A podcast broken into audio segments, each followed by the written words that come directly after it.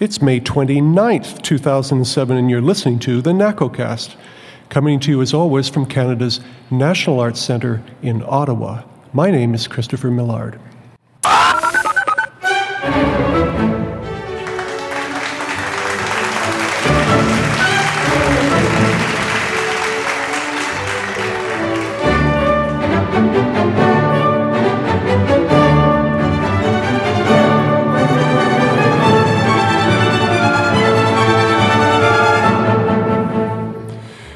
Well, on this edition of the NACOcast, we have the second of two interviews with the distinguished Canadian composer Gary Kulesha, who's sitting with me today in the lobby of the National Arts Centre, immediately following the second performance of his new Third Symphony. And we have a small and dedicated group of music lovers here listening to Gary. And we're going to talk on this episode, following up a little bit on our last episode with Gary, in which we talked about composition itself. Tonight we're going to talk a little bit about educating composers and how composers manage to make a living.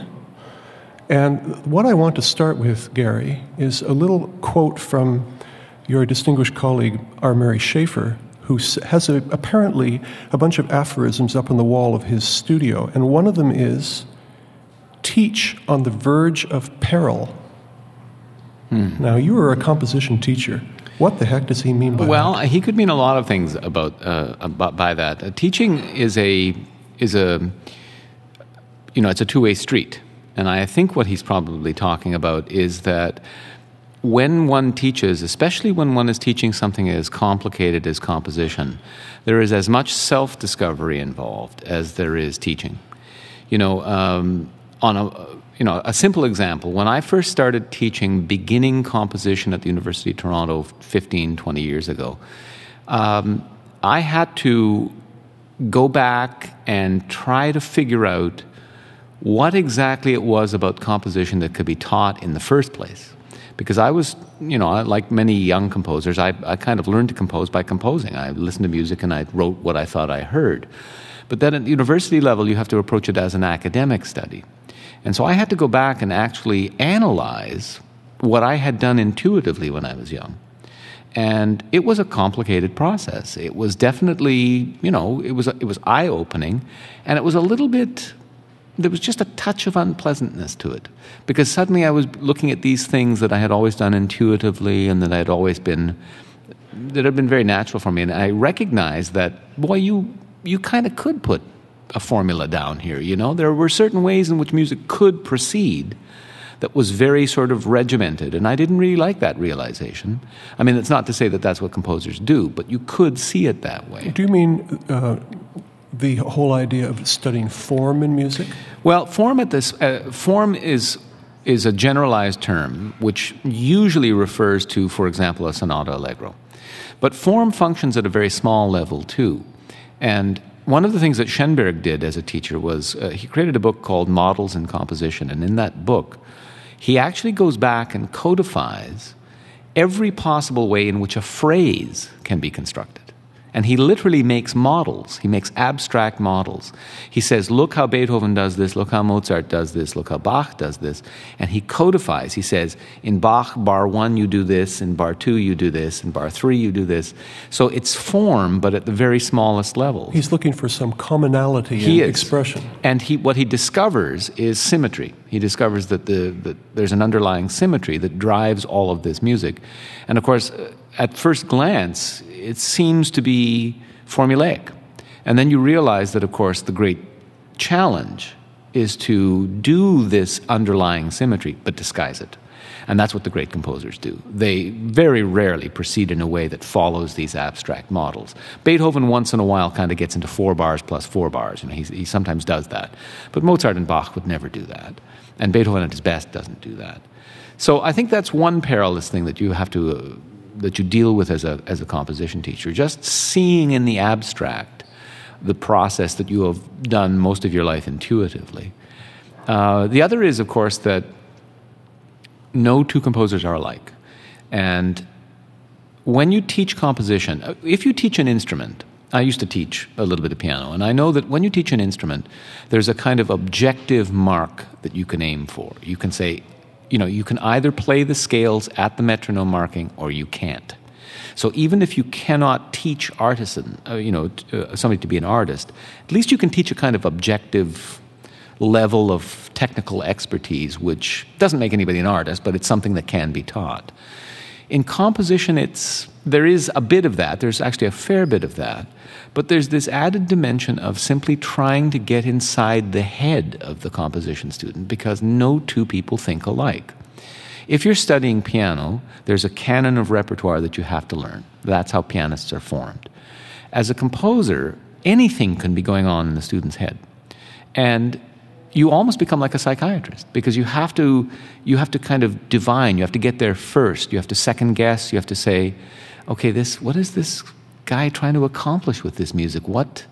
And I've had situations where I've had students who were completely alien to me, because I really could not get my head around at all what was going on inside their head. In the academic environment, students, of course, need to be somewhat submerged in the tradition of what's come before them in the last 300 or 400 years. So do you start with a student at some level saying, I want you to write a piece in classical style using classical harmonies, and I want you to write something in a romantic style? Do you say, I want you this week to write something short in the style of Prokofiev? How specific are you in your direction with students when you're trying to make sure that they understand the traditions from which they're coming? Well, that's a multi-level question. It's a very complex question. There are many people who would take you to task for the very premise of your question. There are many people who believe that creativity and being a composer have nothing to do with tradition and have nothing to do with learning the music of the past. There are many people who believe that the computer, because the computer has become a musical instrument. Many people believe that. And that it's possible to be a composer without reading music, and it's possible to completely be completely ignorant of tradition and still be creative and write music. I personally don't feel that way, but a lot of my colleagues do, and a lot of people teach that way. The way I was taught composition was through what you're referring to. What you're talking about in what you just referred to is what we call style studies. In other words, it was important for me to learn to write a fugue. It was important for me to learn to write a simple dance movement in Baroque style, much the way that Bach might have done it. I studied with Dr. Samuel Dolan at the Royal Conservatory of Music, and he put me through a very specific regimen, very difficult regimen. One of the exams that I had to write was a 3-hour examination in which you walk into the room and with your pencil, and there's a theme, and you write a set of variations in the style of Beethoven for string quartet in 3 hours. And so I very much come from that background of style studies and of learning your way through these various styles and various techniques. When I teach in a similar way. And I try to adjust my teaching style to the level at which I find the student. So some students really need very basic work. And you begin, I love going back to the Bach two-part inventions, because they are the most fundamental compendium of compositional technique that you can find. In 2 pages, you can learn a wealth of material from Bach. But I have set very special tasks for students as well, if they're somewhat more advanced.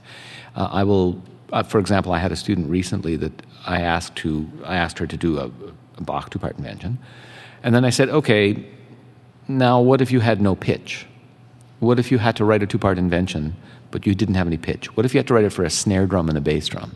What would it be like? And she came up with an incredibly creative solution.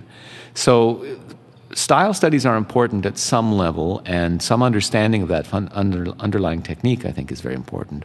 But you do have to kind of be aware of the fact, as I said earlier, that everybody's in a different place, and you have to try to judge a student according to that. It's so interesting for me as a performing musician, having come through a standard conservatory tradition.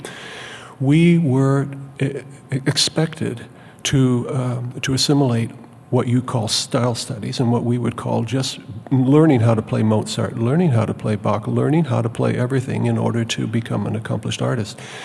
We also, those of us who went through certain kinds of conservatory training, also had to study fugue. I had to take an entire year of species counterpoint, which is a very academic compositional knowledge.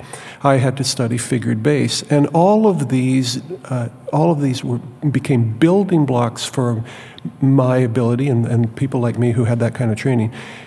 Building blocks that allow us to enter into a performing, working environment where we have the versatility and the command of a broad range of styles and understanding. Yeah, I couldn't agree with you more. So it's as performing musicians, we are, I think, probably as a group, somewhat skeptical of that group of composers that you have alluded to, who are not interested in the history.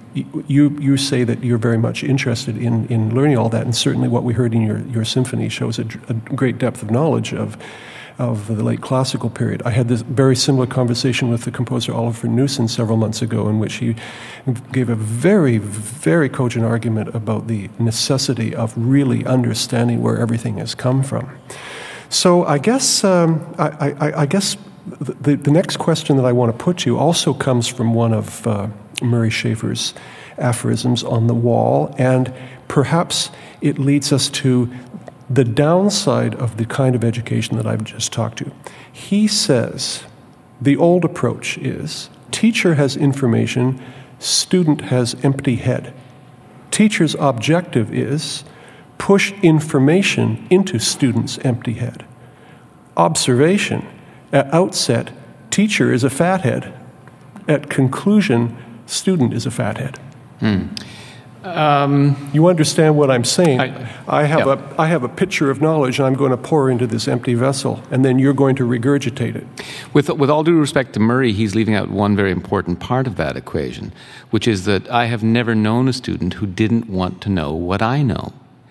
I don't find them to be empty vessels. I find them to be vacuums, sponges. They don't come in passively sitting there saying, okay, fill me up. And they're all opinionated. Absolutely. They come in with powerful egos and clear points of view, and they want to know what I know. And when are those powerful egos an obstacle to really evolving? Often.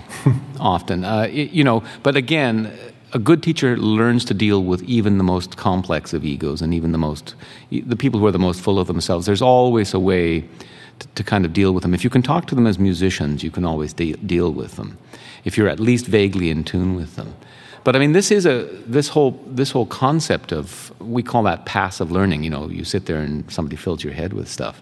Good composers don't do that. Good musicians don't do that. Good musicians are curious. They want to know. We've had, over the last several years in the various universities, we've seen, to my mind, a kind of dumbing down of some of what goes on there. And it's always interesting to me to see when something really substantial is offered, absolutely everybody wants it. And there's this kind of assumption on the part of the teachers sometimes that, they're not interested in that. But the moment you offer a really tough, structured, highly informative course, all the best students want that. And I have never known a situation where a student composer didn't want to know everything that I know. Do you think that some of your best teaching happens when all you do is ask questions? Oh, I think that's absolutely the best way to teach. It may be the only way to teach composition, because, I can't tell a student how to put one note after another. Nobody can do that. I can't tell a student how to conceive of a piece of music. I can't tell a student how to be inspired. I can't tell a student where inspiration comes from. All I can do is provoke. And the best way to provoke is to ask questions and say, well, what about this? What about that? Why are you doing that? Why do you think that? Where does that opinion come from? Does that have any basis in history? It's a tricky process, like I say. It's like being a psychiatrist. Murray Schafer also has on his wall, I'm going to give you my third and final quote. He says, for the 5-year-old, art is life and life is art.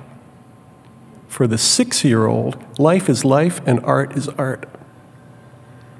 So the first year in school is a watershed in the child's history. It's a trauma. Mm-hmm. All right, so most composition students are not 5 and 6, but can you see a corollary there between a 17-year-old and an 18-year-old composition student? Between 17 and 18, no. But I do think that there is a kind of... when we become artists, we have to fight to win back that innocence. You know, I know that there are three stages of training. The first stage is, as Murray says, is just life is art. There is no separation when you're young. You can't even imagine that there is. Then the moment you begin to get into a training process, they separate. The moment that you have to actually go out and practice your scales, you can sometimes lose sight of the fact that you're practicing your scales so you can play the music better, so that you can go back to the communicative quality in the first place.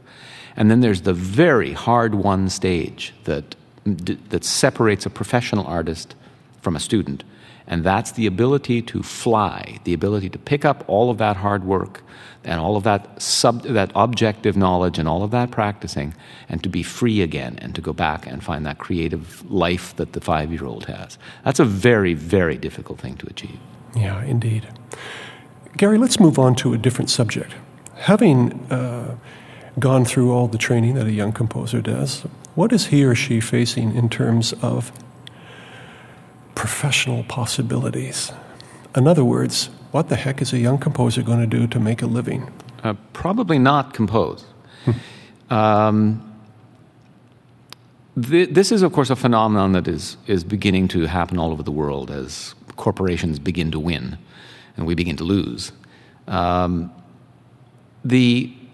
possibility, first of all, nobody really makes a living as a composer in Canada. Murray does a great deal of educational work, and I teach, and, you know, people have had all kinds of other interests. There are some people who do make a living, kind of a modest living. Well, let's flesh this out now. The Canadian Music Center has how many members? I think 600. So there are 600 self-declared composers. Right. Okay. Now, how many of those are... actively composing music and receiving some remuneration for same? Probably 50 to 60. And how many of those would be able to afford to put bread and milk on the table? Perhaps 10, 5 to 10. Okay. And again, it's a lot of it has to do with the question of what your expectation of a lifestyle is, which is a very complicated question. And one of the things which I tell all of my students is that you know, if you're prepared to live above a bowling alley in Belleville, you can probably make a living as a composer. But if you intend to get married, have children, and, you know, live in the suburbs, you're going to have a problem. And it's very important for them to grasp that. And of course, at the university level, we have to be very careful because it's not a trade school. And so we really want to encourage them and say, yes, you should go out because you're passionate about it. But of course, then we inevitably face that moment. I always get calls from my students once they've left school saying, well, what am I supposed to do now? And one of the worst things about teaching composition, I mean, even if you're playing bassoon, and there's a limited, you know, need for bassoonists in Canada, at least you come out the other end with a demonstrable, objective skill. You know, you can play the instrument. As a composer, absolutely nobody needs you. Nobody needs that next piece. There's no expectation that anybody will call you and say, come and write us a piece, or there's no profession evident. You know, I mean, you still really haven't probably proven your credentials. You can't even go to an audition. So for a composition student who's leaving school, it's pretty traumatic.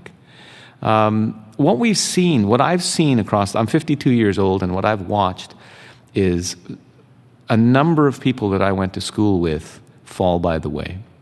And if you begin to look at the people who were my colleagues when I was 20, there would be less of those people when I was 30, less of those people when I was 40, and now that I'm in my 50s, there's a handful of people who were with me back then who have actually stayed the course.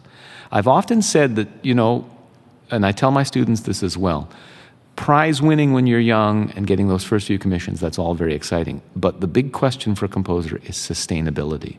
Whether or not you can sustain a career is the real question. Whether or not you want to sustain a career, because it's a struggle. It involves knocking on doors, picking up the phone. Well, it involves... Or does it involve having other people be advocates for you? It involves advocacy more than that, because you can't talk somebody into taking a piece from you if they don't want it. One of the things which I take very seriously in my role as as a teacher and as a senior composer is mentorship, because it's very important. I had doors opened for me by people, and it's very important for me in turn to open doors for the people that I believe in. And I think that you know, being part of the community and having a mentor are far more important than the ability to promote yourself or having a manager or, you know, any of those other things that we're often told is what we should be doing. I've never found any of those things to be effective. In fact, in my work with the orchestras that I have worked with, in particular the Toronto Symphony, a composer with a manager is sort of peculiar. You know, it's sort of a peculiar thing to hear. A hopeless optimist. Yeah, exactly. And we don't really care what the manager says. We just want to hear the music. Why are you wasting your money on the manager? You know. So I think it's very much about being part of a community and being connected within that community, and about you know, the big thing for a young composer is being in the right place at the right time. Dumb luck has a lot to do with it, and being able to deliver when you're asked to. You know. What was your dumb luck moment? I've had a couple. Probably the most important thing that happened to me was the mentorship of a handful of people. When I was very young, I had a couple of close friends who went on to become professionals and kind of took me along part of the way for the ride. They, in turn, introduced me to other people. When I was 17 or 18, my very close friend Scott Irvin, who's a professional tuba player in Toronto, was studying with Chuck Dallenbach of the Canadian Brass. And the Canadian Brass needed somebody to do some arranging for them. And so he introduced me, and off I went. And I've had a long-standing relationship with the Canadian Brass that lasts even to this day. Then there was a teacher at the University of Toronto that I met who took an interest in my work, Stephen Chenette. And probably the single most important figure for me was Rafi Armenian, who, when he was the conductor of the Kitchener-Waterloo Orchestra, saw a score of mine. I didn't know him at all, but he saw a score of mine, and I got a call saying, a piece has been canceled, and Rafi's putting your piece into that program. And from there, I went on to have a relationship with that orchestra. I was very young. I was in my 20s. I became not only the first composer-in-residence with that orchestra, but the first composer-in-residence in Canada through the Canada Council's program. Is becoming a composer-in-residence for an orchestra the plum job for a Canadian composer? Well, it depends upon what kind of music you write. It is for me, in a sense, because I write orchestral music, and it's a natural instrument for me.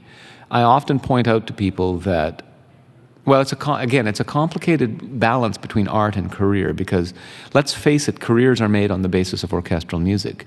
You know, one of the most striking stories is John Tavener, who is a fine English choral composer. To my knowledge, he's written one and only one non-choral piece, and that's the Veil. I can't remember the exact name of it, but it was played by Stephen Isserlis. And that's the piece that made him famous, because it was an orchestra piece, not a choir piece. Ironic, huh? And so, you know, composers recognize that and want this exposure. But is it really the natural mode of expression for you? I point to Georgi Ligeti, who wrote some major orchestra pieces when he was young, some masterpieces, and then stopped writing for orchestra. And this was a composer who could pick up the phone to any orchestra anywhere in the world and say, listen, here's how much money I want. I'm going to write you a piece.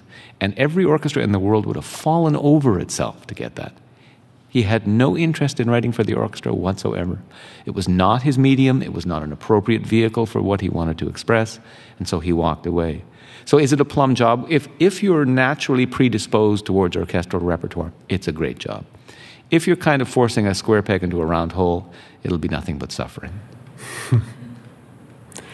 Do we have any questions from the audience here?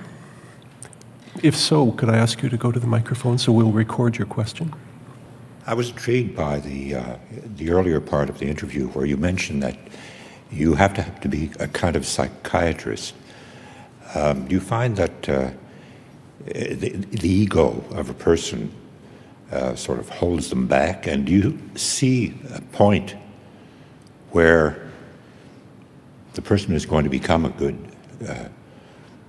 musician, where the ego seems to disappear? I imagine this is what holds them back a bit in the first place. Well, you know, the interesting thing about music, about all musicians, is that music, art in general, all of the arts.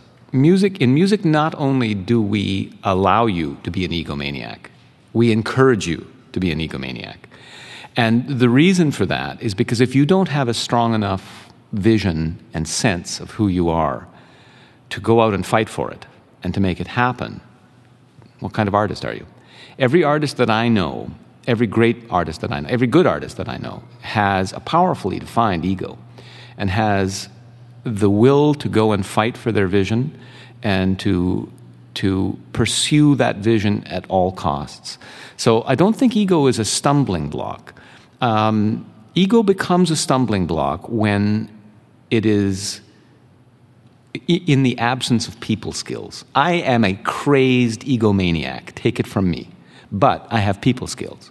And so I know that I can't bludgeon people to death with my opinions, and I can't do that. That doesn't work that way. But believe me, I have the opinions. So when you're dealing with a young artist, it's a question of judging how far that young artist can go towards the kind of Zen process of letting go of their ego for a while, so that they can actually integrate into the community and become part of that community and be recognized as an artist. But you never want them to give it up, because the moment they give it up, that's all about their personal vision, and it's all about what they do. You have to believe in what you're doing, absolutely. I know young composers who are incredibly talented, who I personally don't even get along with, but for whom I fight, because they are very talented, and I know that they simply don't have the people skills to do for themselves what I can do for them. And sometimes, they never appreciate it, and it's one of those selfless things that you have to learn to do as a senior composer if you find yourself in that kind of situation of responsibility. But I fully expect any good artist to have a really powerfully developed ego. Someone else? Hi, Gary. I was listening to your Third Symphony this evening. It's very, very good. Thank you. And during the performance, I was remembering something that someone said, that when you have an idea and you put it on paper, it changes. Mm-hmm. You can't re-put it on the same way. And I was wondering during the performance, when you were listening to that, whether, in fact, when the orchestra interprets what's on the paper, whether what happened this evening was different from your original ideas. And if it is, I was wondering if you could tell us in words what you found was different. Well, no, it wasn't different. That's kind of a disappointing answer. No. But there is a kind of story that goes with it. When my wife is also a composer, and she's roughly my age, and she was we were sort of talking this over about a year ago, and she said, boy, wouldn't it be great to be 22 instead of 52, to go back and remember how exciting it was when you wrote that orchestra piece and you heard it for the first time and you went, wow, I wrote that, listen to that, isn't that great? Now, at the age of 52, having done that for 30 years, I just go, yeah, that's what I wrote, yeah, right. Because I know what it's going to sound like. It doesn't surprise me. The only thing that surprises me is the acoustic quality of the orchestra itself. Because in my head, of course, the music is two-dimensional. And an orchestra, and one of the things which I try to put across in teaching orchestration, is that an orchestra is a three-dimensional acoustical phenomenon. The violins are here, the timpani is there, the trombones are there, and that's something which always takes me a little bit by surprise, that there's this dimension to it that's not in my head. But otherwise, I have a pretty good idea of what's going to happen when I write the piece. I, too, was intrigued. I enjoyed your piece very much. Thank you. But I was intrigued that you said that composers, there were so few that were making a living. I just wonder if there's you experience people who move to the pop side and the classical side, and does your teachings allow for that, and is it helpful? Well, we have we don't teach pop music for the simple reason that I played in a lot of rock bands when I was young, and I wrote pop tunes, and there's nothing to learn. No disrespect intended to the great pop songwriters, but that's done by ear. What you do is you listen to tunes, you copy them with your ear, and you learn to do it by rote. You learn to do it with your ear. There's no textbook that says how to write a hit tune. It's a very intuitive process. We have a lot of composers who cross over between the two. I began totally as a classical composer, but I spent years in rock bands. And I still, in the car, listen to... I'm a big fan of Nickelback. You guys are probably too old to know who they are, but I'm a big fan of a lot of contemporary bands. I think Led Zeppelin is the greatest rock band ever. And, you know, I have a great passion for pop music. So there are a lot of composers who cross over. But oddly enough, what we see far more often than a guy like me writing pop tunes is a pop composer who wants to learn to write classical music. That's far more common.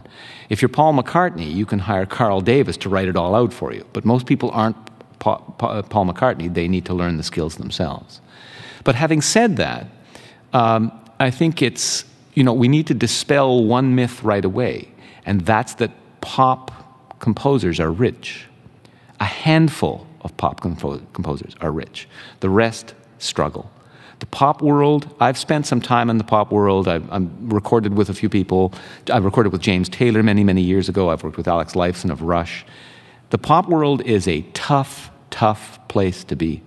You know, and unlike the classical world where you've got guys like me and my colleagues mentoring for young guys, that's a cutthroat business. That's just... they grab what they can for themselves. So imagining that somehow you're going to cross over into the pop world and make a living, that's a fantasy. I know people who are... I was a very good friend of Lawrence Gowan, who was, for a while, had a very successful solo career in Canada and released some excellent albums and coverage. You know, Larry lives in a very nice house in Scarborough, in the suburb of Scarborough. He doesn't live in a penthouse in New York.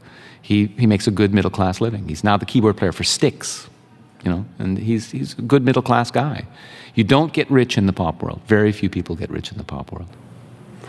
Well, Gary, I think the enrichment for us has been experiencing this wonderful symphony that you've brought to us, which has been a great gift. The orchestra enjoyed it immensely, I can tell you. Thank you. Although the first horn said, "I'll learn to love it when I forgive him," when I finish forgiving him for writing such a difficult part for me. But it's really extraordinarily beautiful and great fun to play. So I'm sure on behalf of all of us here, I thank you for that wonderful music. Thank you very much. And that's all for this edition of the NACOcast, which has been coming to you tonight live from the lobby of the National Arts Center. Send us your comments and questions. You can reach us by sending an email to nacocast@gmail.com. We always look forward to hearing from you. And don't forget, you can subscribe to this and other NAC podcasts by visiting nacpodcasts.ca. And there you'll find our past episodes, our subscription links, and instructions on how to subscribe. You can also easily find us as a free subscription in the podcast section of the iTunes Music Store. So until next time, this is Christopher Millard saying goodbye from Canada's National Arts Centre.